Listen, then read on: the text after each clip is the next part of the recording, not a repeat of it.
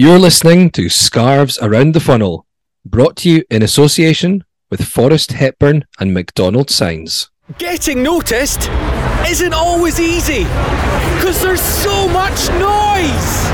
But at Forres Hepburn and McDonald, we make it easy.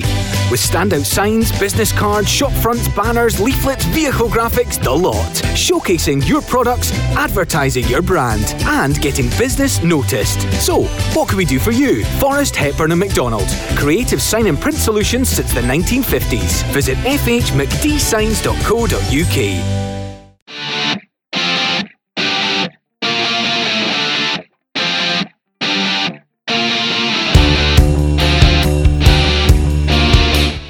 Awaiting in the middle. Can Jančić put a decent ball in? It's a deep one. Up goes McKenna. Hit it back across. Goal into the net!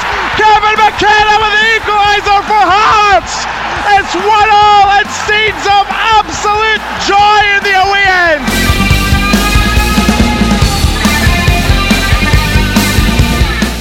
in the away end. Hello and welcome to Scarves Around the Funnel and Happy New Year from the podcast dedicated to Edinburgh's number one club, Heart of Midlothian.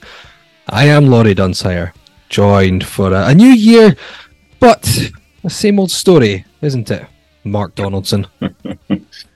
Is it the continuation of our unbeaten run against Hibernian, or is it another win?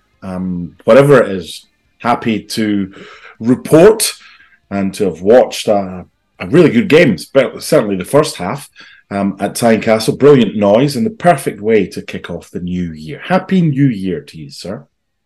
Indeed. And to you. And it is, as you say, the perfect way to start 2023 with a win against our oldest rivals. We will, of course, get into the match between Heart of Midlothian and Hibernian that took place on the 2nd of January at Tynecastle. I've got a little 2022 quiz for Mark, since we've just got past the year. I thought I might be able to squeeze it in before we went off for the Hogmanay break, if it's such a thing. But it was obviously a very busy last episode with two games to talk about and with former referee Des Roach coming on as well. So I've saved it for this one. And we'll look ahead to the next game for Hearts away to St Mirren and maybe talk transfers as well if we've got time. You are listening to Scarves Around the Funnel, sponsored by Forres Hepburn and McDonald Signs, who have been offering creative sign and print solutions since the 1950s. Heart of Midlothian hosting Hibernian at Tynecastle, a capacity crowd for the first game of 2023. Not New Year's Day, doesn't happen as often these days, the old traditional 1st of January fixture, not since 2011, since Kevin Kyle battered that header in, but it was, Mark, 20 years to the day since Graham Weir became the hero for Hearts in an incredible 8-goal thriller, and despite it not being the 1st of January, there's just something extra about this fixture. Obviously derbies have something extra, but then a derby at the start of the year, I don't know if it's because everyone's been off work and had more time to get extra merry for it, but there's just an added edge, isn't there? I'm going to take you back to when the pink newspaper was a thing. I got it in Pennycook about 6:30. People in Edinburgh would get it a bit earlier. But in the summer pink always came out a little bit earlier on a Saturday because it didn't have any football to report. One of the better days for the pink newspaper to go and get it when there was more excitement was when the fixtures were out. And that was prior to, see, you young ones, you just check the Google and the internet. But back then, we had to get it from our newspapers. I don't know. What? I had to deliver a newspaper around my local area, which was up northeast, and they used to get the Green Final. Yeah, the Green Final for the pink. Mm-hmm. And it was pretty much a waste of time because it came out it was like, 5-6 o'clock? And most things just said latest. It was like barely any confirmed scores. No, the pink was always pretty good. And there were one or two things down the side of it that would update. But no, they were always pretty good. And the Dundee version, the Evening Telegraph, on a Saturday was written in present tense, which was the most confusing thing in the world. But anyway, in the summertime, it was always a highlight when the fixture day was here. Used to get the pink newspaper. And for me, the first one I would always check would be, this was prior to the days before live TV and anything like that. So the fixture days and times were the days and times that they were played. So the first one I would always check was New Year. Is it on New Year's Day? What's the Christmas fixtures? When's the Hibs game? Then you would look for the other derbies. Then you would look for final game of the season on me, and then it'd be Old Firm or whatever. But it was always, the first one I always checked in the pink in the summertime when the fixtures came out was, when is the New Year derby? I messaged my dad. My dad's a former cop. And I said, why do you think the game wasn't on the first? Is it simply because of policing, lack of numbers, and they wouldn't pay them? And he told me he got, like, I don't know, he got double time plus time and a half or something. I don't know if that's changed. I think it's very difficult now, especially with the public sector and the strikes and everything like that. And it's hard for people in the UK, or it certainly sounds like that, for someone to say to, or Hearts to say to the cops, can we do this on the first? Because it's tradition or something like that. Maybe that's what it was. I don't even know if it was looked into. It was the second. It was 20 years on from Graham Weir. And it was the first game at Tynecastle on that date against Hibernian since Kevin Kyle's winner late on in 2011. So a lot of anniversaries for that game. It was a typically big fixture in the calendar for both these clubs.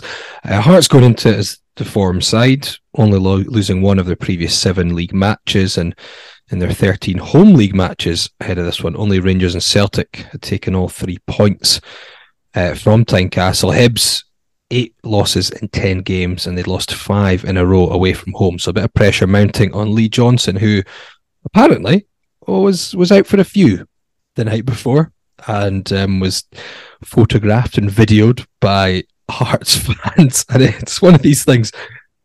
Is it a big deal, a football manager going out having a few drinks? Not really. However, that's when you get turned over 3-0. However, yes, if you're under pressure, the fans aren't too happy with how things are going, and you stay in and watch the eve. Yes, you're the eve of a big game, and you know fine well if it doesn't go well, the pressure's going to be amped up. It just seemed a little naive, I think. Given the circumstances, he just has David Brent vibes constantly. He's he comes out with some very odd things, and I don't know. We'll get to the game in a moment, but some of the things now, is he trying to talk himself into a P45? He's he's passing the buck a fair bit, and was he basically saying almost all his signings weren't his? The team's terrible. Yeah, I was thinking about something you said on a podcast maybe 2 or 3 weeks ago, when I got a couple of messages on Saturday saying, "Is Johnson gone?" Because there were 1 or 2 rumours. So I messaged a pal of mine who's got an M at Hibs, and he says, "No, he's not gone, but he's been told to start winning games, otherwise he will be." I was like, "Okay, that's interesting." You said you don't want him fired prior to either of the games because of new manager bounce. So I was kind of pleased that he hadn't gone. He's still there. I hope that we can put the final nail in his coffin as far as let's get him gone. Well, look, I hope he stays, if I'm brutally honest, because I don't think they're very good. But I'm cautious of the fact that there's a cup tie round the corner at Easter Road, and I don't want to get too kind of cocky or anything like that, because it just comes back to bite you in this fixture. But I'm happy that Hearts are where they are, and the way that the club is run, and Hibs are where they are, and the way that club is run right now. And I know which one is run better.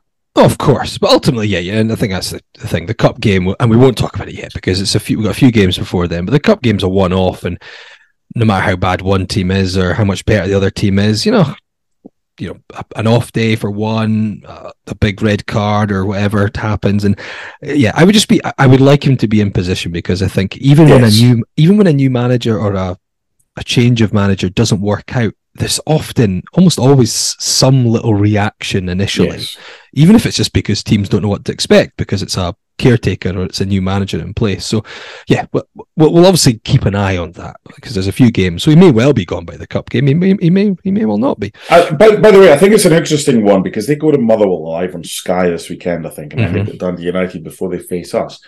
I think if you know, and I don't know if the owners, Ron Gordon and the rest of the kind of ownership team, if they know that they're going to get rid of him, because the longer you wait in January, say, I mean, Johnson's says he's going to get rid of this, that, and the other thing, and he wants to bring players in. You kind of have to either commit to him now or commit to getting rid of him now, because he's going to have to make signings. If we, as in Hearts, are victorious in the Scottish Cup, which I hope we are, there's only two more games for them. Home to Aberdeen and away to Ross County. And if they get rid of him after the Hearts game, then you're basically saying to someone who's coming in, well, that's his players. See what you can do with them. Same guys that got you into the shit. So, I don't know, and I don't really... I probably spent too long talking about it, but it's a Hearts podcast. I get that, but we're talking about Hibs' misery, so that's okay. Yeah, and it's somewhat pleasing that we can sit here, but with caution, given the cup tie just around the corner. Exactly. Well, yeah. I mean, let's move on from Hibs, and we'll talk a bit more about the actual game itself. Picked up by McCurdy, still inside the Hearts half, has to go back the way to Fish. He's been pressed by Cammy Devlin. Good tackle by Devlin. And Devlin's kept it in. Janelli with a chance for Hearts here in the box. Low angle. Blocked by goalkeeper. Yes. And it's first blood to Hearts in the derby. It's a disaster at the back for Hibs. Will Fish wanted far too long on it. And Janelli pounced. His shot was blocked by Marshall. But there's Lawrence Shankland with his 17th of the season to just prod the ball home.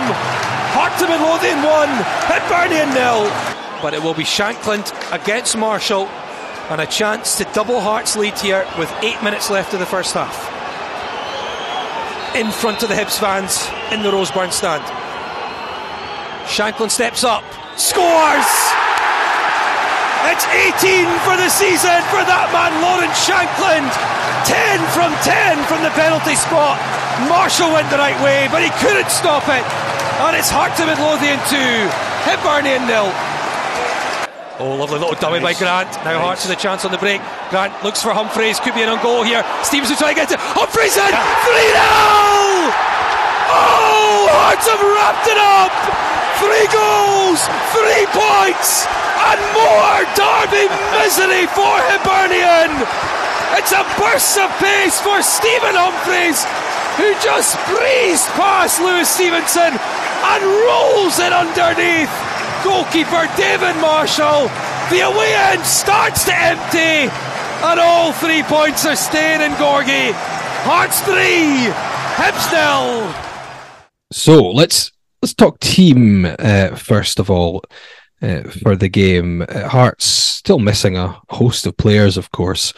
Unfortunately, Craig Halkett now confirmed to be out for the rest of the season, which is a big blow, although given his recent injury history, unfortunately, I think maybe a few feared the worst when we were waiting for his scan results to come back. He joined Craig Gordon, Liam Boyce, Benny Beningame, Peter Haring, Gary Mackay, Stephen Kingsley as well, although we're hopeful that he will return soon, but couldn't make it back yet. Couldn't pass the relevant concussion protocol, so quite rightly was not involved. So 2 changes for the Hearts side that beat St Johnstone 3-2.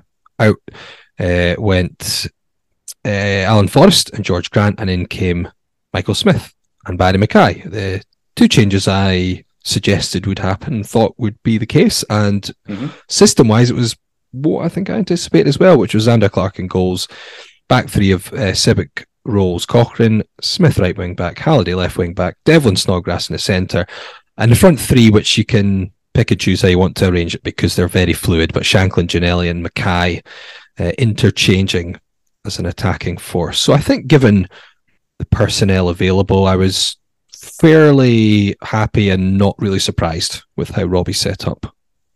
I mean, he had options, but I think that's the strongest available lineup from the players Hearts had. And the game at St Johnstone, when he made the 5 changes, that was a case of those that were coming in for a rare appearance, not the goalkeeper, because that's obviously a different scenario. But it was a case of, okay, let's see what you got. Alan Forrest took the opportunity very well. I think George Grant's been fine since the kind of resumption following the World Cup. But that's the team. That's the team with what we have available right now. That's the team, and that's the formation that I'm not saying was expected, but probably most of us would have gone with. Indeed, Hibs were a bit for to work out, and when I saw the lineup, I have to say I assumed Hibs were matching up in a similar shape because they brought Will Fish in, who, although I don't know much about him, I know he's a centre back. He's on loan from Manchester United, so they appeared to then have three natural centre backs. I do know that they'd been playing Porteous, who was suspended in midfield, but looked like they were maybe trying to match up.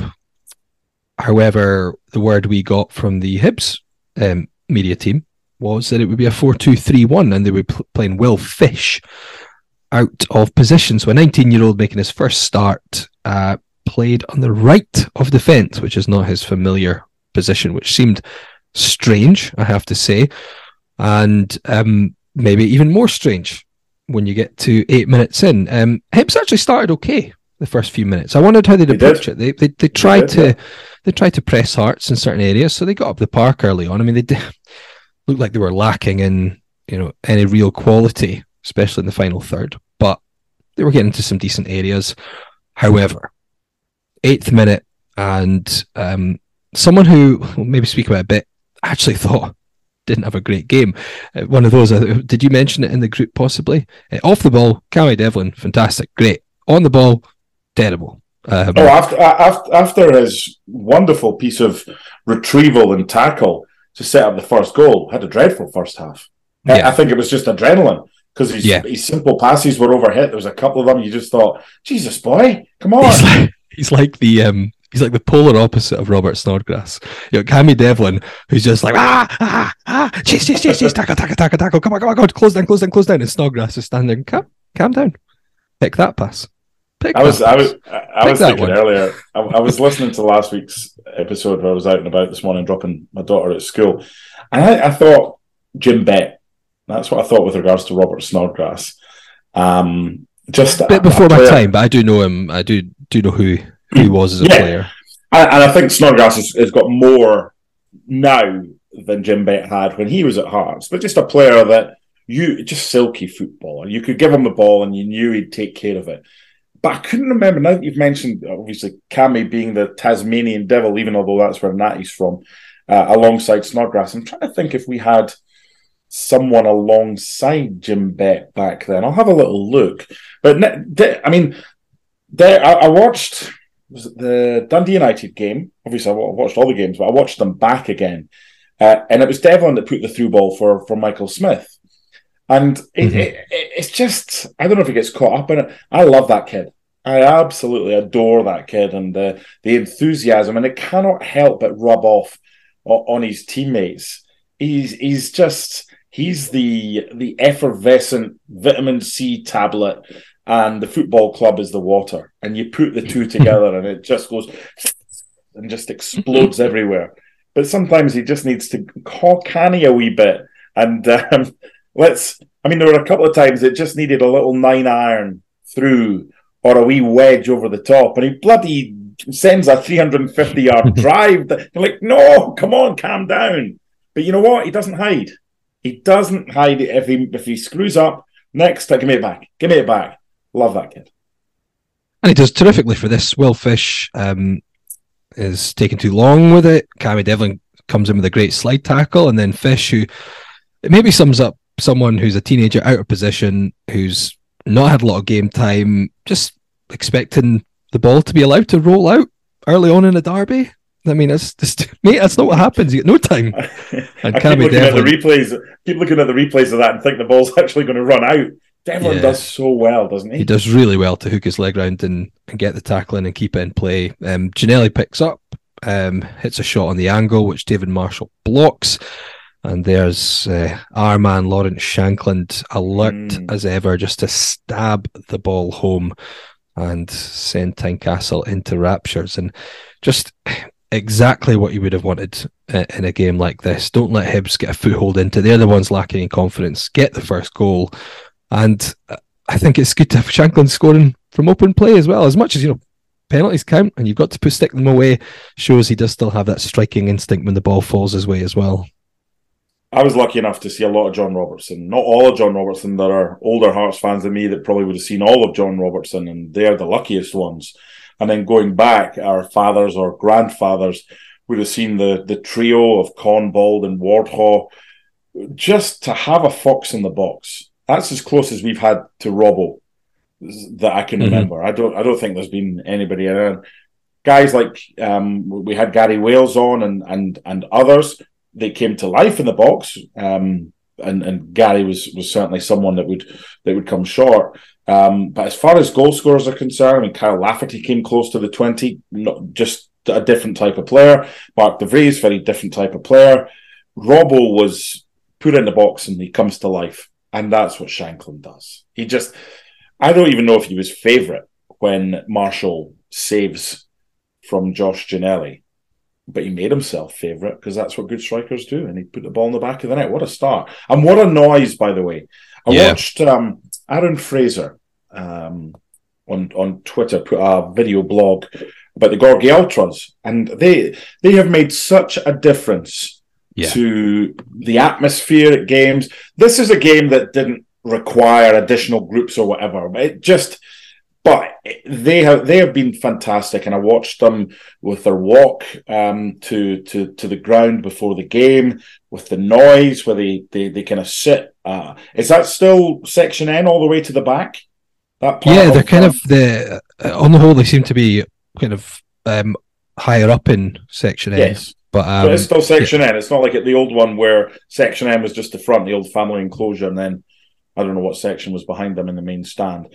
But they've been great for the football club as far as atmosphere is concerned. Even Ryan McGowan mentioned that at Perth, said they were just singing non-stop, and this is an atmosphere that you're pretty much guaranteed as long as it's kind of pre-game or at 0-0. If you go behind, it's slightly different because most of the noise is coming from the away end. But when the goal is scored, it's just that noise. There's something special about a Tynecastle noise when a goal is scored by Hearts in a big game. Yeah, brilliant atmosphere. I actually had to tell the director in the studio to turn the stadium noise down in my headset. I was like, I can't hear myself. Turn it down.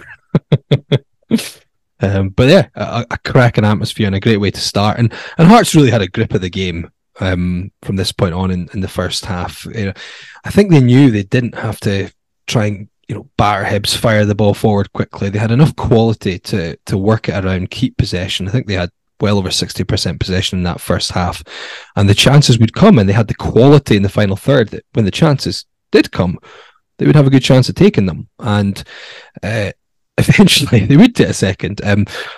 Now, I'll let you go into this a little bit more, but it's 31 minutes and 8 seconds when Toby Sibbick turns the ball in. So Hearts free kick into the box, not cleared. Cammy Devlin shoots, it ricochets in, it's blocked by a Hibs player.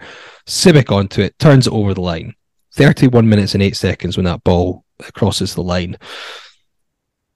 The ball would not cross the line again, as in when Shanklin puts it past him from the penalty spot. So when Shanklin hits the penalty, it's 37 minutes and 11 seconds. It's more than 6 minutes later by the time that Shanklin takes the penalty.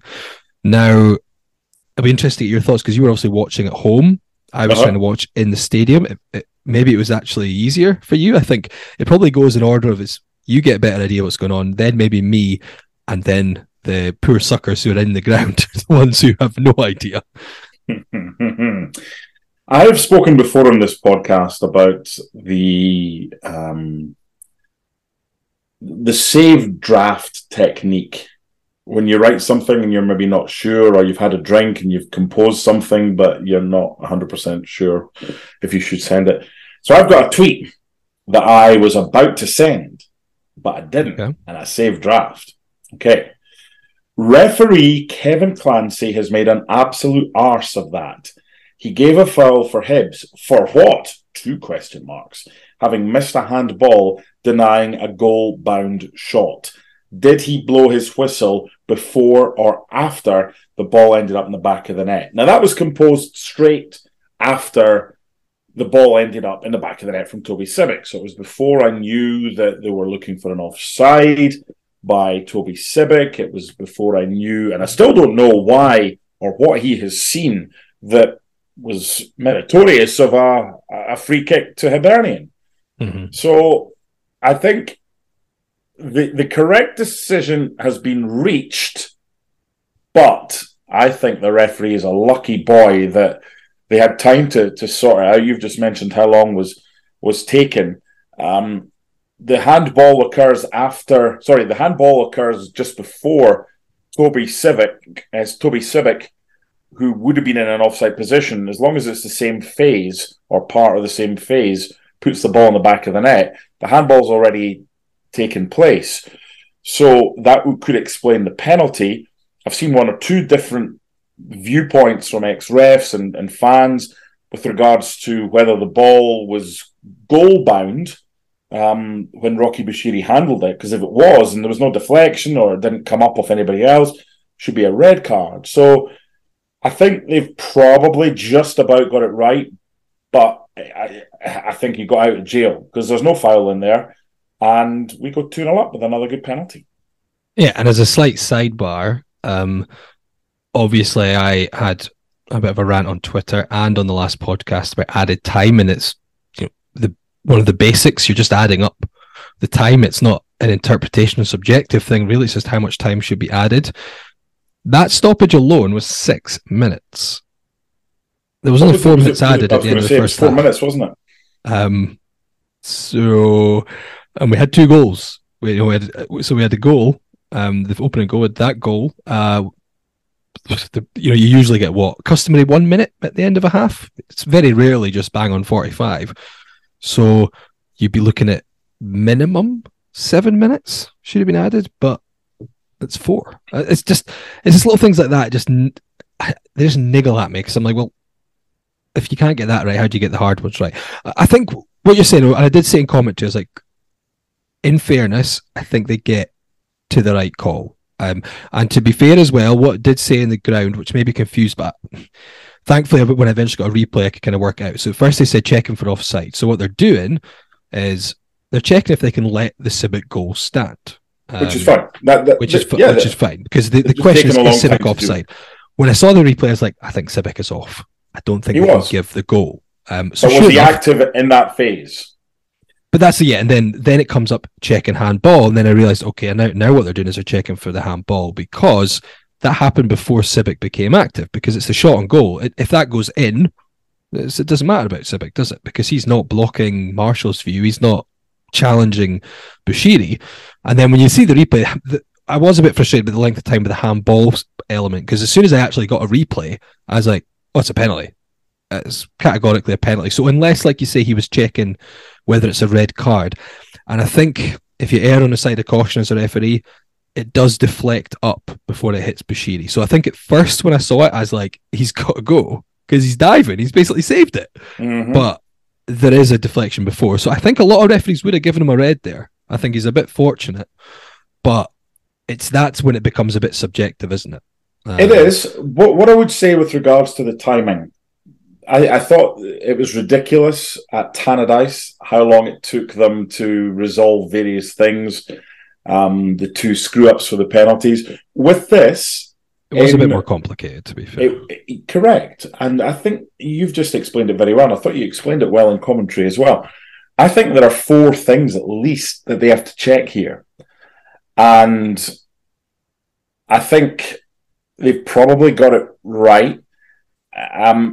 You've got to remember as well, it's as we were speaking about with Des last week, it's a setup in Scottish football that it's not top shelf. It's bargain basement with regards to the equipment that they're having to deal with. So I can understand this more, and they came to the right conclusion, because they've probably had 4 or 5 things that they have to check here. Then sometimes this season, we've just seen, I mean, looking back now, having an argument in a WhatsApp group, not me, but a pal of mine was to a Celtic fan. Celtic fans just moaning about this, that, and the world's against us. Give it a break. I think the only one they've really been done by this season, I think they should have had a penalty against Hearts with Michael Smith's Michael handball. Smith one. Yeah, that's fair. That's probably, I mean, I haven't seen absolutely every game or every incident or whatever. But see, that's the problem, is we can sit here, and I think, not that it justifies us, but we can sit here pretty balanced and go, yeah, Celtic should have had a penalty there. And sometimes we'll go, Hearts were hard done by there. I find with a lot of Celtic fans, they can't be balanced. They can't even see it when it goes their way. That's why it's actually terrifying at times sometimes just how much they're blinkered. But you know what the weird thing is with regards to the Michael Smith handball? That was one of the quickest decisions made by the video assistant referee this season. It was like, right, no, when it probably should have taken a little bit longer, and they got to the wrong decision. So I think if that happens now, it's a penalty.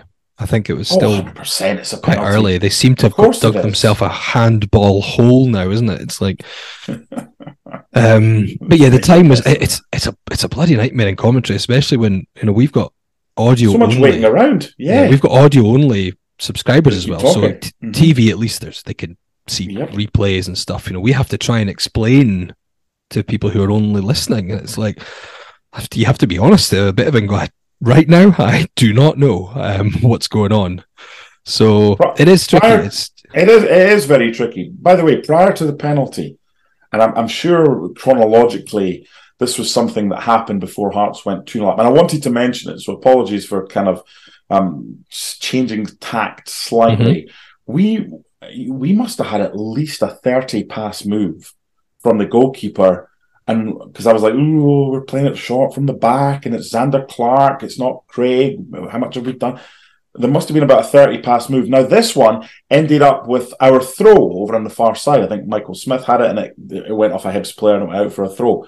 But the home fans applauded. I just thought it was a wonderful move, and it just shows you what players can do with what they've been taught or what they practice in training and a little bit of confidence. So apologies for kind of jutting in right now with that. I just wanted to ensure that it was mentioned. It was a brilliant move. It didn't have the end product we were hoping for. It ended up in our throw in line with the penalty area over on the main stand side. But it was, I think every single player in that team, including the goalkeeper, got a touch of the ball in that move without a Hibs player touching it. So I wanted to give that a mention. No. Very, very worthy mention as well. Eventually the penalty was given and Lawrence Shankland stepped up, and as Lawrence Shankland does, converted it. 10 from 10 from the spot, 18 for the season, 15 in the league. And it's quite incredible when you look at, it's been almost 22 years since we had, it's been over 22 years now since we had more than 20 goals in a season. That was Robbo, 22, and he got 17 in the league. He himself got 19 in 1997, Scatchell 18 in 2012, Lafferty got 19 in 2018. But at the moment, Shanklin's already one off being the joint top scorer since 1990. And careful. The Marco Negri was on course for about 60 goals until Sergio Perini hit him in the eye in a squash game. Well, yes, I mean, obviously, apart an injury. But, we talked about Craig Gordon, the caps he was going to get, and, obviously, sadly, probably not going to happen now. However, when you don't want to keep adding that asterisk. But every player could get a really bad injury. But yeah, it's just been incredible, and it sums up Celtic fans. But it's all about them when the SPFL posts the top scoring charts in the league. Oh, it's tiresome, isn't it? And Shankland is top, and Kyogo is second, and it's typical against us. So, the SPFL count assists after goals. Shanklin's got more assists than Kyogo Furuhashi. That's why he is number one in the SPFL goal scoring charts. But no, I had to laugh. I saw, that's nice. See him, a wee picture of him, top of this charts. And all the comments are Celtic fans raging that the conspiracy is against them for not putting Kyogo Furuhashi. Like, wow, how can you get so bent out of shape about something so trivial? Oh, please don't get me started. I just want to say them, settle down, love, settle down. Yes, but yeah, let's not go down their boat and get caught up. Trivial. Let's continue with the game. So Hearts 2-0 up in cruise control, heading to half time. But you've got to say, and this is one man who we've spoken about before, especially of that RFS game that you were at Tynecastle. The turnaround has been fantastic for someone. And again, it shows, like you, what you said, what difference confidence makes to a player. But again, Cammy Devlin's at fault here. Plays a really poor pass to Toby Sibbick. That was the drive. That was the 350-yard drive when that needed a little yes. 4-foot putt. And Eli Johan, who's apparently been, I thought he was actually Hibs' best player, and he's been very sharp since the restart. He's in one-on-one. This is it. It's a chance. So it's basically down to whether Zander Clark can stop him or not. There's no way anything else is going to stop him here. He's in a goal. He's looking up. He's going to slide under the keeper. Bang. How has Toby Sibbick recovered, not only to get back to him, but to get a tackle in from that angle, to go around the player with his foot and get in? He has to get that spot on. It's a penalty kick otherwise. And if the referee thinks he's never had a chance of the ball, could be a red card. Just fantastic. And it just sums up how far he's come, I think. I'm trying to think of the game, and if it was the 5-1 De Vries, or was it when he scored 4?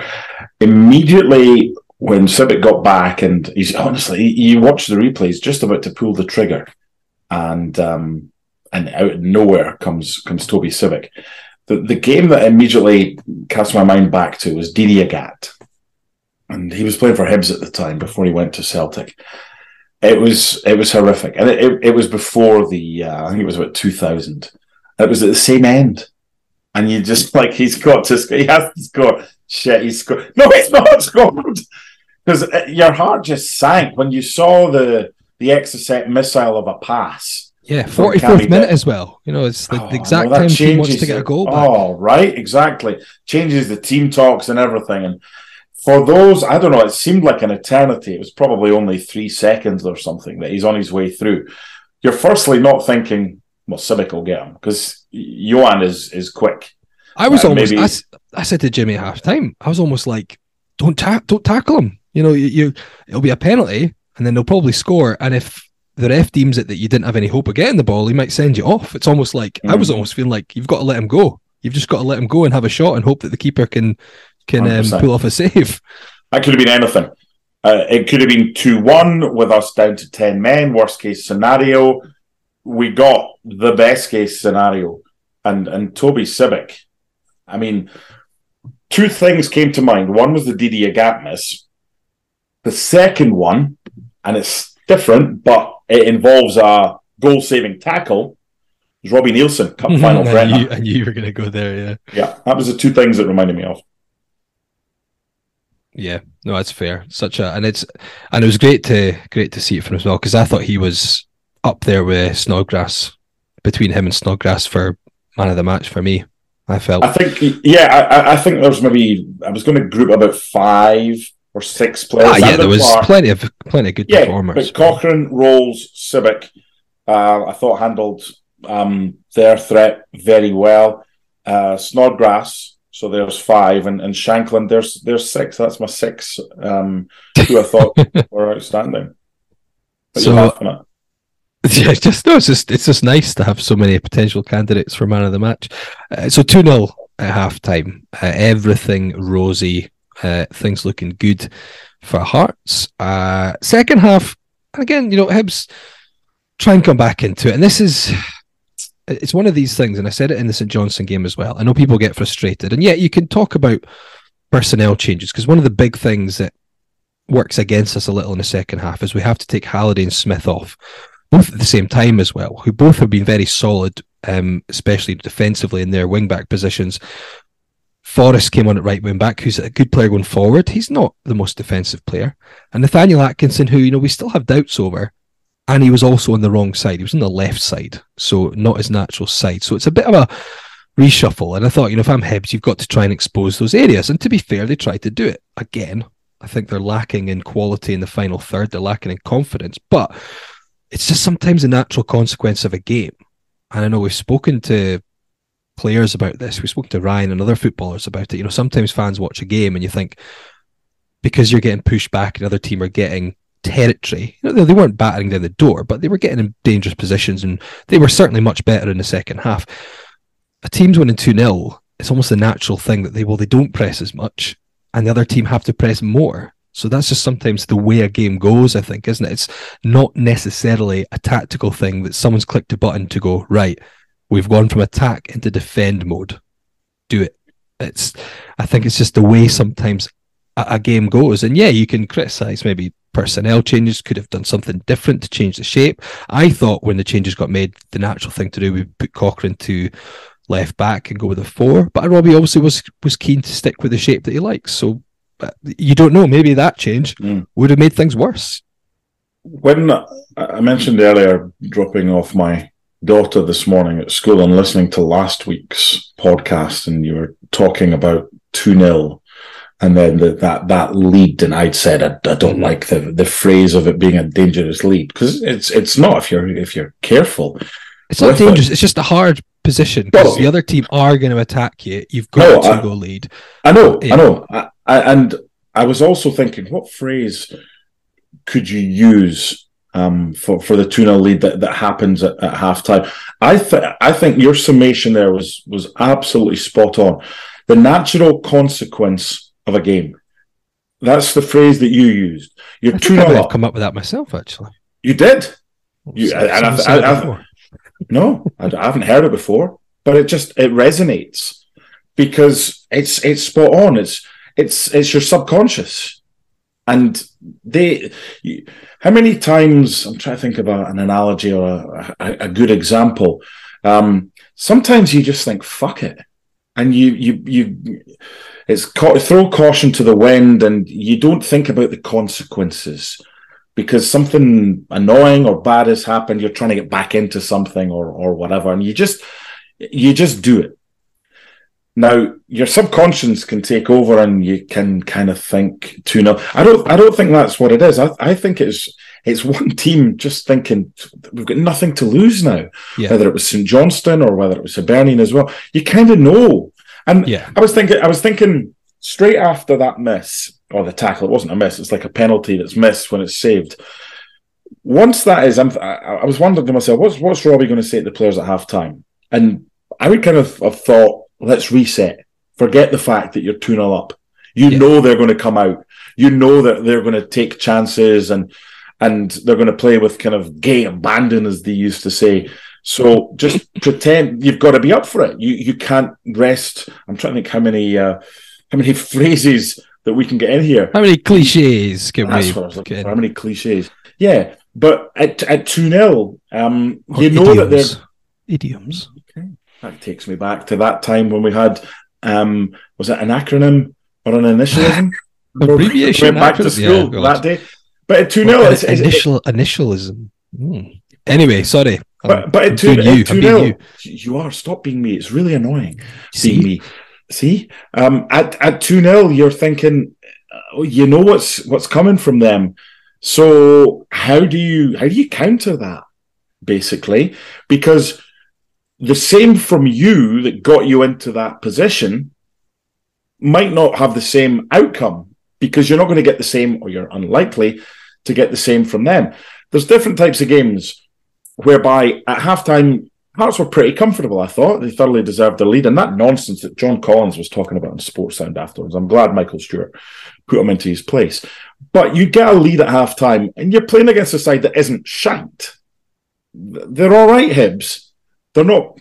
It's not like Cowdenbeath. And I don't know what the score was at half-time of the 10-0 game. But you knew it was going to be more of the same, right? Because they were limited. They didn't have anything. And you knew it was just going to be one-way traffic. That wasn't the case here. It wasn't the case against St Johnstone. So you know that you're going to have to weather the storm a little bit. And I thought Hearts weathered the storm very well. I thought everybody played a part. They certainly did. And I should say, caveat, that's not to say that sometimes we've not been too defensive when leading. I think... At times, there have been 100%. There have been games, especially with a 1-goal lead, which I feel can be a little bit more dangerous. If you're on top and you lead 1-0, I think Robbie has in the past. There have been certain games where I feel like he's taken the foot off the gas and he's got us a little bit more defensive. It's not to say that categorically every time I'm saying it's just the way a game goes, but sometimes, especially at 2-0, it can happen. I don't think that's deserved criticism. You said something last week on the podcast to those that were saying, oh, Robbie Nielsen goes all defensive when he goes 2-0 up. You were saying, because you saw him from your position at McDermott Park in the commentary in the main stand, that he was absolutely livid yeah. at Hearts. Was that because they were dropping in? Was that because they just got deeper or whatever it was? It wasn't a case of Redbird 2-0. That wasn't one of those instances. And I don't think this was either. I don't. But Hibs were improved in the second half. They were. Big save for Zander Clark just before the 70th minute. It would have been the most fortunate goal I've ever seen if it had gone in, but it's Alex Cochrane trying to clear, and it just smashes against Joe Newell. And this is a really good reactions for Zander Clark, because obviously he's not expecting a shot at this point. It's not with the Hibs player. The Hearts defender has it to clear it, but it comes flying back towards him, and he gets a hand up, really strong hand to... Brilliant save, great reflexes. And he'll make another couple of good saves later on as well, after a good run by Chris Cadden.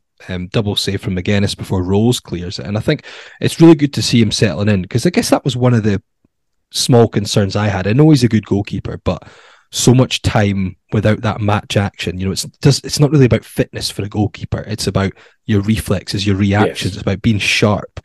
But I think he's certainly shown in the time he's played so far that he's still got that sharpness. He's a number one who was a number two, quite simply. It's like Miami Dolphins in the NFL. You need a good backup quarterback, right? Tua Tagovailoa has gone down 2 or 3 times this season, unfortunately, with concussion. Teddy Bridgewater has been a number one for others. He's not a bad backup quarterback. He went down, broke his pinky the weekend. And Dolphins is my team. And the Dolphins went on to lose the game against the Patriots. And you kind of thought, once the second-string quarterback went down and it was a seventh-round rookie that came in as the third quarterback, that's when you knew you were in trouble. But to go from 1 to 2 was okay. It was fine. Of course, there's going to be some sort of a drop-off. Otherwise, number 2 would be number 1. But to have ability as a backup, and not everyone's wanting to play second fiddle. That's the difficulty about getting a good backup. You can't promise them much action. You might say to them, I can give you some cup ties or whatever, but when the goalie's fit, the goalie plays, as he should. He's the best in Scotland, one of the best in Britain, Craig Gordon. But I don't know how they were able to do it. I don't know what his deal was. I think it must have been sold that you're the future. Yeah, I think he's 30 you'll right now. You'll take over. You just have to be patient. That's not a bad incentive. Okay, I'm up for that. Massive club like that. Won the double at St Johnstone as far as the 2 cups are concerned. Decent goalkeeper. Did very well against Hibs playing for them. That was a really good signing to get Zander Clark. Didn't think he'd need to be used this season. But now here he is, and what a performance. And even the Hearts fans got that little ditty and singing his name already. Indeed, so Zander Clark on form. And there was still more to come for Hearts. A bit of a comical moment for Rocky Bushiri in the 74th minute when he managed to nutmeg himself with a header, which is good. Pretty damn impressive. Before the moment I mentioned where Clark has a double save from McGuinness and Kai Rolls clears off the line. 94th minute, though, game a little bit stretched. We've got 7 minutes of time added on, game into the closing stages. And I know what's coming next. I know what's coming next from you. What? Positioning of the goalkeeper. Well, yeah, there's a few things to talk about. First of all, I mean, George Grant does brilliantly in the build-up. He's come off the bench. Lovely dummy. Mm-hmm. Threads the ball through. I have to say, I think when you hear my commentary of it, you can hear the sudden surprise / excitement, because when he plays the ball through, look, it's an okay ball, but you see, there's 2 Hibs defenders closer to it. The goal's probably been overhead. That's what you're thinking. You're thinking, it's not going to come to anything. Because at first I'm thinking Stevenson will get it. Then I'm like, that's Marshall can come and get that. And then suddenly, as he closes in, you're like, oh wait, none of them going to get it. He's run past them. It was like a. It was like a Hollywood film where there's this unrealistic turn of pace by someone in like a key moment in a race or a sporting event. Like a Toby Sibbick chasing down Ellie Yuan. Yeah, he just suddenly storms past him. It's almost like comical. You know, you could see like if you just saw their upper half, Stevenson really trying hard to run, and he looks round and there's Stephen Humphrys just barely moving and he speeds past them. Humphreys is quick though. He is quick, but they'll know that. And he slides the ball into the net, and I thought Marshall should have come for it at the time, but it wasn't until I looked at the replay when I got home that I kind of started chuckling to it, because I think he's obviously maybe looking to get a back pass. So he kind of leaves his goal initially because he's trying to get to the angle that the defender can play it to his right foot away from the goal. But I just he plays with Lewis Stevenson, who's 34 now, and he wasn't quick when he was 24. I feel like it was a bit of a bad anticipation from him. Then he doesn't come off. It's like 8 or 9 yards from goal by the time Humphreys gets there to hit it in first time, and he's still not leaving his line. Mm-hmm. I don't know if Patrick Schick is still terrorizing David Marshall's dreams. Very good. But it was just a comical moment. But we'll take it, you know, a wonderful moment. And I think a lot of people had a feeling that Stephen Humphreys might come on and grab himself a goal. It's great to have him back, you know, especially with so many players out injured. And it was just a nice way to end it, because although we were heading for a victory at that point anyway, it just adds a bit more gloss. You know, when you've been 2-0 up, don't get me wrong, everyone would have been celebrating and enjoying it, but you kind of would have had that feeling of, ugh, but we kind of let them have the better of the second half and we didn't add to it. But that just did add to it, and now it's the biggest derby win since a certain one just over 10 years ago that we won't mention, mm-hmm. because the person who likes us to mention it isn't on, so it doesn't get a mention. I'll mention it. We beat Hibs 5-1 in the cup final. I'll take any opportunity to mention. Don't ever get in a situation where we don't mention that game. That is the biggest humiliation for Hibernian Football Club in that club's history. That should be mentioned. And there's been a few. To get your knickers pulled down and your arse spanked in front of a nationwide audience against your biggest rivals, glad you went with spanked. But I'll take any opportunity to mention it. Yeah, so 10.5 years since either side won by more than 2 goals.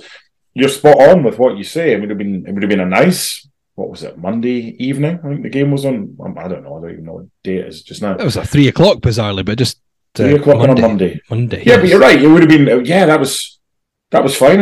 And a lot of the talk would have been, the second half, and because that's what we are. We're negative football fans. There was no negatives to focus on when Humphreys scored the third, and it was just like, a good night has just become a great night. Yes, it's a good derby when the fire drill eventually does happen in the Roseburn stand, and suddenly you see all those maroon seats quickly appearing before. Look at you coming up with all the lines today. Goodness me, it's just. Is this the same lot of? Is this your 2023 resolution? What? To what? Some really good lines. Well, so usually just come out with shite. That's what you're saying. No, I think you're it's more quality today than quantity from you. All right, okay. So full time 3-0 win for Hearts, an 8th Edinburgh derby without defeat, and just 1 win in 11 derbies now for Hibernian, and 2 wins in their last 11 games, 9 defeats in those 11 games for Hibs. It's just 1 defeat and 8 for Hearts. Suddenly things looking rosy, 5 points ahead in 3rd place. I know people are saying a game in hand over Aberdeen, which is correct. However, we should probably look in at St Mirren more, who are also 5 points behind and have a game in hand over us. At this point, Aberdeen are starting to look like they're in free fall. Yeah, that game is at Motherwell for St Mirren, which isn't easy. What there seems to be a tendency is the teams in the chasing middle of the pack. I don't know what they're chasing, but that the kind of middle group of teams. If you put a draw, bearing in mind a draw every week is usually more than 2-1 on the coupon, that's how you'll do all right, because there's so many draws. Was it 4 of 6 or 3 of 6? At least half of the games played at the weekend or on Monday were draws, because it's so tight there. It really is. And I'm actually just looking back at the league table prior to the World Cup, and a combination of us finding form and an absolute capitulation from Aberdeen and other teams. I mean, I think that's beyond anybody's wildest dreams. If you'd said to them 2 or 3 games before the World Cup break that you'd be in a position that we are now, I mean, that's fantastic. But you know, one of the best things about Robbie Nielsen's interview after the game. As much as he was delighted with the win, and especially delighted for the fans, because they're going to have a new year to remember, a night to enjoy and everything like that. He said that this is for them. He said, but for the players, it's all about St Mirren now. He said, we'll enjoy it today, but we've got these two big games coming up against St Mirren, and never mind however many points we are now clear in third. This is about continuing to build on momentum and increasing that lead so that before the end of the season, like last year, we're in a position that hopefully third place can be wrapped up. Yeah. And I don't want to get ahead of ourselves, but I liked what Robbie Nielsen said there, and he made it seem like that was for the fans, which it was. And it was, you don't want to lose any derby, but especially a New Year derby. But he said for the players, as far as we're concerned, yeah, it's a good 3 points. But he didn't put it on a pedestal for the players. He told them the importance of the game. And this was always a good debate among Hearts fans about which managers kind of put added focus and added importance on Edinburgh derbies, and which managers would kind of just say, it's just another game. For Robbie, it's not another game, it's a derby. He knows the importance of it. He gets it. He's been in enough now. He could do with winning at Easter Road. That's probably the only thing that Robbie Nielsen doesn't have that he would want, is a win at Easter Road, and he's got a chance to do so in a couple of weeks. Yeah, before the World Cup break, so just 4 matches ago for Hearts, they were 4 points behind Aberdeen with the same games played. Wow. They are now and a much worse goal difference. 5 points clear of Aberdeen with a game in hand. Aberdeen had a goal difference of 6 at that point. Hearts were -1. Oof, and obviously now Hearts have a goal difference of +5 and Aberdeen +1 at the moment, I think it is. So a bit of a turnaround in those stakes. And Hearts are also 8 points ahead of Hibs now. At that point, they were just 1 ahead of Hibs. So it's been what a start. What a resumption since the World Cup. I don't know what they did at training, but he had a lot of them there. Whatever he's worked on, we couldn't have asked for a much better spell. Because you could say, "Oh, we should have won it," or "We could have won it at Tannadice," or whatever. No, let's get a bigger picture here. That draw at Tannadice, coupled with Aberdeen's poor form, I mean, that is a huge, huge turnaround. Aberdeen have lost 4 of their last 5. We're unbeaten in our last 5. So, yeah, you can look at the fixtures ahead and go, well, that's not a bad fixture, or whatever. That's why I was pleased with Robbie Nielsen coming out and saying, okay, fine, we move on. And that's the way it should be. Indeed. Big win for Hearts, and we all move on.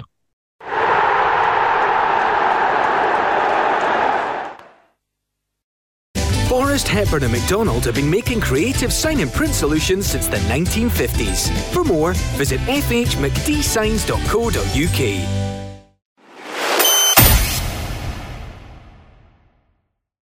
Right. You want a quiz? It's funny you speak about a quiz, because there's a clip that's doing the rounds right now. Which Scottish football team plays at a stadium with a name meaning dung heap? And the person has answered Rangers. It's Aberdeen, isn't it? Yeah, and now the Celtic fans are going, oh, look at it. Oh, we love point scoring. Petty point scoring is the best. A quiz about 2022. Yes. Ooh, okay.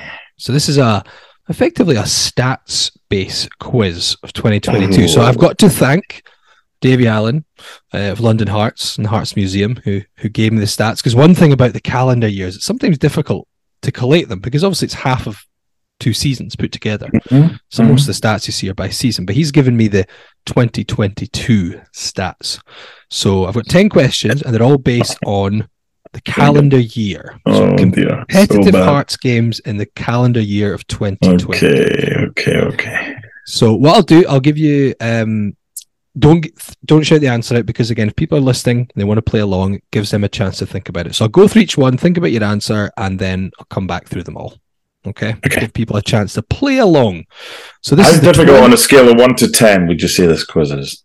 Some questions are a 10, some were more like a 3 or a 4. So some questions I think you should get. Some you're going to have to take a stab in the dark at. Okay, question 1.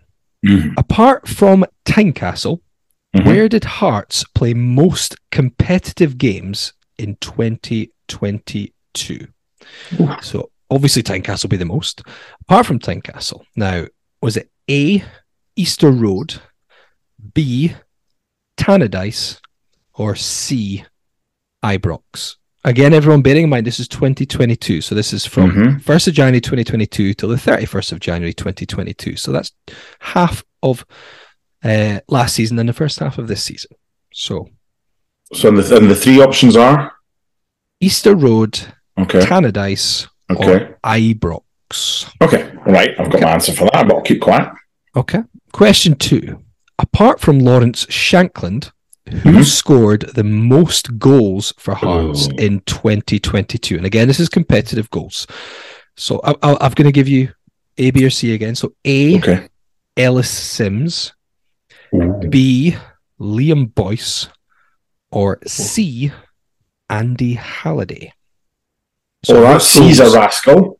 Most goals in the calendar year of 2022. Sims, Boyce, Halliday. Okay. Question 3.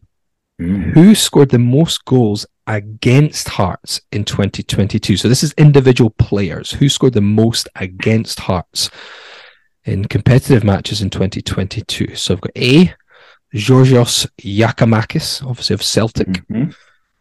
B, Stephen Fletcher of Dundee United. Or C, Alfredo Morelos of Rangers. So most goals in 2022 against Hearts. Yakimakis, Fletcher, or Morelos. Question 4. Who made the most appearances for Hearts in 2022? So again, this is competitive appearances for Hearts in 2022. Was it A, Craig Gordon, B, Barrie McKay, or C, Alex Cochrane? And these just have to be, you could have played a minute and you get the same appearances. This is not starts, this is just appearances. So Gordon, Mackay, or Cochrane. Question 5. Who made the most sub appearances for Hearts in 2022? A, Josh Ginnelly, B, Andy Halliday, or C, Peter Haring. So this is the most appearances from the bench, and again, competitive matches. They all questions are competitive matches. So most appearances from the bench: Janelli, Halliday, or Haring. Right? Can I ask a favour? Can you now give the? Can you do the next 5 after you've given the answers to the first 5? Sure, why not? Yeah, it doesn't affect them. So we're halfway through, so we'll give you the first half. Quiz. Okay, so question 1 was, apart from Tynecastle, where did Hearts play most competitive games in 2022? Easter Road, Tannadice, Ibrox. Tannadice, I believe, because we played them away from home after the split. Well done. Very good. It was Tannadice. We played there 3 times, a 2-2 draw in March 2022, then a 3-2 win the following month in April, and then another 2-2 draw just passed in December 24th on Christmas Eve. So yes, you're correct. Tannadice is the right answer. Yay. Okay. Question 2. Apart from Lawrence Shankland, who has scored the most goals for Hearts in 2022? A, Ellis Sims, B, Liam Boyce, or C, Andy Halliday?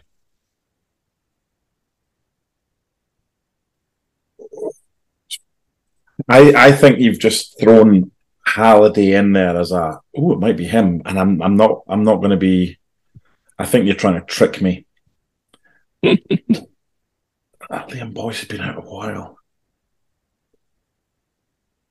What's your answer? I want to say Boyce, but I'm going to say Sims. Ellis Sims.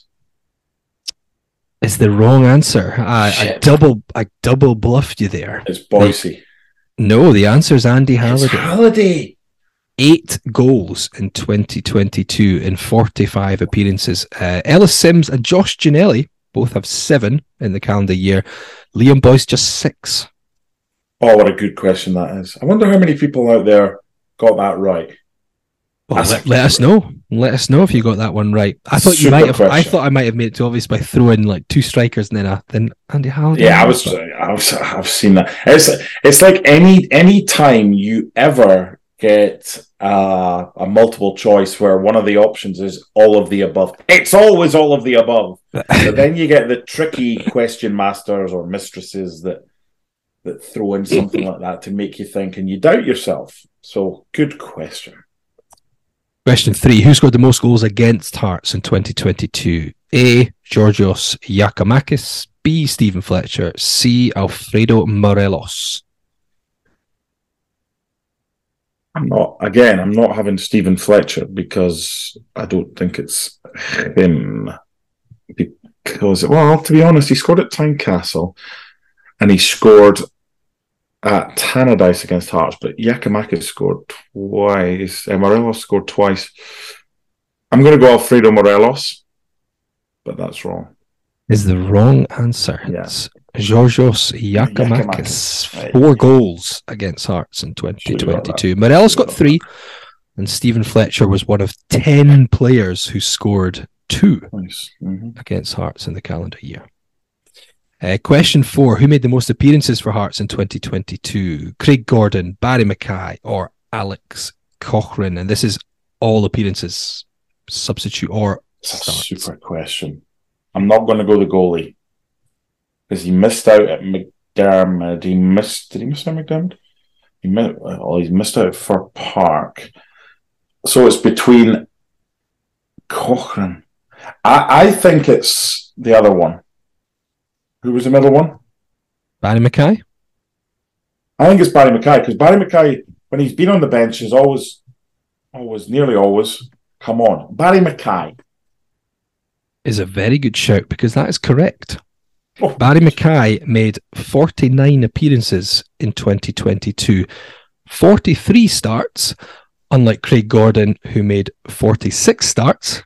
But not as many appearances. Cochrane also made 46 appearances like Gordon, but only 41 starts. So although Gordon made the most starts, Barrie McKay made the most appearances overall. So, yeah, good shout. Well done. Question 5, the end of the first half of it. Who made the most substitute appearances for Hearts in 2022? A. Josh Ginnelly, B. Andy Halliday, or C. Peter Haring? I don't think it's Haring. Most sub appearances. I'm going to say, what was the 3 again? Sorry, Janelli, Halliday, or I'm going to go Halliday. You would be wrong. It's him and Janelli, then, isn't it? Janelli made 19 substitute appearances. Halliday was second in 16. Haring made 14. So yes, lots of appearances off the bench for Josh Ginnelly. So that's first 5 questions. You got 2 of them. Yeah, you got 2 of them. That's annoying. 2 of them. So not the end of the world, but let's go. Okay, question 6. Hearts had a 100% win record against 3 teams in 2022. This is all competitions. Can you name the 3 teams that Hearts won every time they played said teams? This is all competitions as well. Okay. Right. If it helps, only one of the 3 teams was in the league. Yeah, I know one of them's obviously a cup competition. Well, the answer of my first answer is a cup competition. Okay, right, next. Okay. Hearts' biggest win and heaviest defeat in 2022 was the same scoreline. What was the score and which teams? So Hearts' biggest win was the same score that their biggest defeat was. I think I got that one. Okay. What was that score and who were the 2 teams? The team that they lost to and the team that they beat. Okay. Question 8. In all competitions, did Hearts win or lose more games in 2022? So this is all competitive matches across the year. Did they win more or did they lose more? Good question. Okay. Across the season. No, the season, the year, the calendar year, Laurie. It's the calendar year, yep. Okay, question 9. In the league, did Hearts win or lose more games in 2022? So league specifically, did they win or did they lose more games in 2022? Okay. And then finally, question 10. Which Hearts players had the best individual win percent in 2022? So, sorry, this is Hearts player, I should say. So, one player, which had the most. So, Craig Gordon, Zander Clark, or Aaron McInniff. So, this is the Hearts player who has the best individual win percentage. So, it doesn't matter how many times they played, which has the best individual win percentage of Hearts games when they played? A, Craig Gordon, B, Zander Clark, or C, Aaron McInniff. Right. Okay. Question 6. 100% win record against 3 teams in all competitions. Can you name the teams? Right. One of them's looking like Talbot. Correct. Now, this is a clever question. I think another one is St Mirren, because we've not played them this season yet. Correct. Two games, won them both. We haven't played them yet this season, but in 2022, 2 games, 2 wins.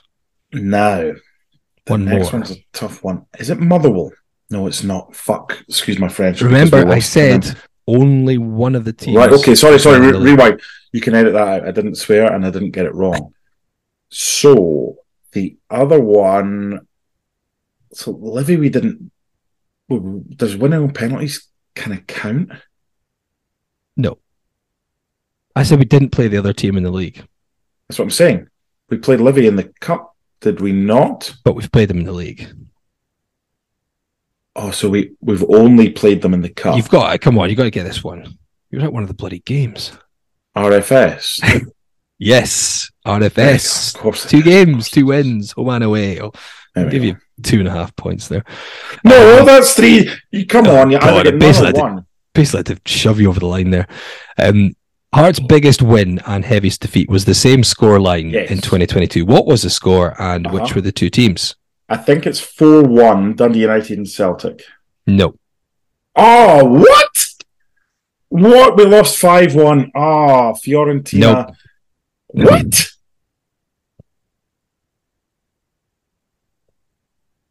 Did Rangers thump us 5-0? They did. They did. Rangers thumped us 5-0, and we thumped someone who you've already mentioned 5-0 as well. Them. Auchinleck Talbot. So Hearts lost to Rangers 5-0 at Ibrox. That was their heaviest defeat in 2022, and they also defeated Auchinleck Talbot 5-0 away from home in the Scottish Cup, which was their biggest win. Question 8. In all competitions, did Hearts win or lose more games in 2022? They won more than they... They didn't. That's kind of a trick question. Hold on. Rewind. I didn't hear that answer. What's the question again? No, you know it's a trick question because I've just said it. In all competitions, did Hearts win or lose more games in 2022? The answer is neither. It's all of the above. It's none of the above. You can't have that. You can't give me 2 options and it's option 3. I want to be... That's a fireable effect. Yeah, well, they... Depends how you look at it. They won 21... because they beat Livy on penalty kicks. That's pish. So they won 21, drew 8 and lost 21. Some stats will say that we won 20 and we drew 9 because that game went to penalties. But I like to count that as a win. We beat East Fife in a testimonial. We beat Spartans. We beat Bonnyrigg Rose 5-0. We won at Tranmere. Come on, if you're going to be a dick. Anyway, Europa. You didn't say competitive games. Come on, that's atrocious behaviour. I said all of these questions were competitive matches. Anyway, question 9. In the league, did they win or did they lose more games in 2022? They won. They did. Well done. You got that correct. They won 15, they drew 8, they lost 13. You've left a bad taste in the mouth now. That was unnecessary. Whatever. Okay, last question. Let's see. You wouldn't have done that to Ryan, would you? You like Ryan. No. I like him. I would have done it to him, definitely. Which player has the best individual win percentage playing for Hearts in 2022? Craig Gordon, Zander Clark, or Aaron McInniff? Well, Was that so again? I hope you're not being a dick here, because Zander Clark's two starts. I'm not being a dick. No, it's appearances. This is any. This is not just right. Starts, so Zander Clark. So you're counting that as a draw at Tynecastle when he came on then. So he would be 2 wins and a draw. What's that wee rascal McInniff up to? What when he before he went to Perth? You've not thrown him in just for the sake of it. It's not Craig Gordon. Zander Clark's 2 wins and a draw. Did McInniff do better than that? That's... No, because McInniff couldn't have done. McInniff played like... I just got these. Come on. Zander Clark. Nope. It's Aaron McInniff. Oh, come on. Aaron McInniff made 10 appearances in 2022 for Hearts. 4 starts, 6 as a sub. Hearts won 7 of the games. They drew 1 and lost 2, so a 70% win ratio for Aaron McInniff when he appeared. Yeah. Bad taste in the mouth. And also, by the way, Zander Clark was on 50% because the Hibs game was 2023. Oh. So Craig Halkett was second. Wow, that's on 57% for Craig Halkett. So that's on me. Clark and Taylor Moore both had 50%. So yeah, it was one that I was very surprised at. So I had to throw it in there again. I thought you might be thrown by me putting Aaron McInniff in there, but there you go. There's the 2022 you quiz. Throw me. Trust me, you need a help. You need a forklift truck. You ain't throwing me. Oy.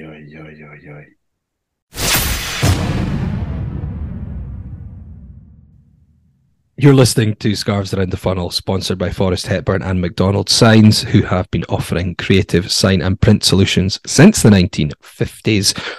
We're just about at the end of this week's podcast. We'll very briefly have to mention the St Mirren game, running out of time, as we probably expected, given we want to lavish praise on Hearts after a derby win. St Mirren this weekend, though, and Mark, as I mentioned, this is a, you know, you look at the table potentially outside of playing the two teams in Glasgow, toughest fixture that Hearts could get. The team that are directly below them in the table, I know they have an inferior goal difference to Aberdeen, but they've played 2 less than the Dons. Unbeaten in 5, and at home, they've won a terrific run of form. They're 9 unbeaten, and they've won 6 of those 9 games. So a very decent side on a good run of form, and Hearts will have to be at their best. Yeah, but very similar to the St Johnstone trip there. Hearts' record, it was even worse at St Johnstone because Hearts have won their last twice there. It's also the venue that was our final game before we ended up closing down that season for COVID. So that left a bad taste in the mouth. It was the final game before we got demoted. And prior to that, Hearts' record in Paisley was absolutely honking. They hadn't won there. They won there in the Cup, I think, in 2012 or something. But like the St Johnstone game, hadn't won in the league since 2010. So certainly some similarities. Looking at St Mirren's recent games, I think X marks the spot in this one. Let me ask you, 2 back-to-back games against St Mirren. I'm giving you 4 points right now. You don't have to play the game. Yeah, absolutely. I would absolutely take a draw on Saturday. That's not to say that I don't think we could win, but if you gave me a draw, I would take it. Only if it was coupled with a home win. I wouldn't take a draw on its own. No, if take 4 points from those 2 games, I think we would do very well against a very capable St Mirren side, and one that we've not come up against yet this season. So there's a certain degree of being an unknown quantity. But at home, they have been very good. You know, they beat Celtic in that run. They beat Aberdeen 3-1 last time. Rangers couldn't win there. Rangers actually had to get a very late penalty equaliser. So teams have not found it easy going to Paisley to play St Mirren. Here's one that you could maybe do a little bit of research for if you're that way inclined. Is the 20th league game of the season the latest that Hearts have faced an opponent in the league for the first time? It's got to be up there. It's definitely got to be up there. I'll have to ask Mr. Davy Allen, because it does depend on the game, on the days when there's a much bigger league and you only played teams twice. It maybe be more feasible. No, since I mean you've got to, it's got to be the same parameters since you face each other four, or theoretically face each other four. But it's just a nice little nugget for your commentary if you can find out. I'm sure Davy would know. It's just bizarre. It's bizarre that we're in the second part of the season. We're in the not the year that we started the season in, and we haven't faced St Mirren yet. And like buses, you wait forever for one, and then two come along in a short space of time. Right, tough game. But give me a score. Sorry, just cutting you off, Gab. Just look at the time. You know, we're into the 7 added minutes or however long you get these days. 2-1 Hearts.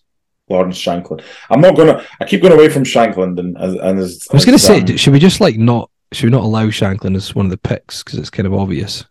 Well, but if he scores both goals, then we're never going to win. I know you've not got anyone. No, we you can't do that. As Gary Will said, it's nice to have someone that's so reliable. 2-1 Shankland. Okay, I'm going to go with the draw. I'm going to go 1-1. And I can't be more positive than you for a change. And I think we'll go behind, but we'll get ourselves back in it. And it's gonna be Humphreys off the bench. Yes, I was going to say Kingsley back in the score, but I felt like that might jinx somebody. He won't be back for injury. So yeah, let's go Humphreys. Yeah, why not? There we go. 1-1 Humphreys. Okay. And hopefully I'm wrong. I don't usually say I hope that Mark's right and I'm wrong, but I hope I'm wrong. And it's 3 points for Hearts. Whatever happens, we'll be back next week to discuss it. Big game in Paisley. But of course, the big game of the weekend was won by Hearts. We hope you all enjoyed the celebrations. We hope it's a sign of things to come in 2023. Thanks for tuning in. If you want to get in touch, you can email podcast@scarvesaroundthefunnel.co.uk, or you can get us on Twitter @AroundTheFunnel. Till next time, thanks for tuning in. Check it out. I drive these brothers crazy. I do it on the daily. They treat me really nicely. They buy me all these ices. Dolce and Gabbana, Fendi and Adana. Karen, they be sharing. All their money got me wearing fly. Girl, but I ain't asking. They say they love my ass. And 7 G's, true religion. I say no, but they keep giving. So I keep on taking. And no, I ain't taking. We can keep on dating. I keep on demonstrating my love, my love, my love, my love. You love my lady lumps. My hump, my hump, my hump. My humps, they got you.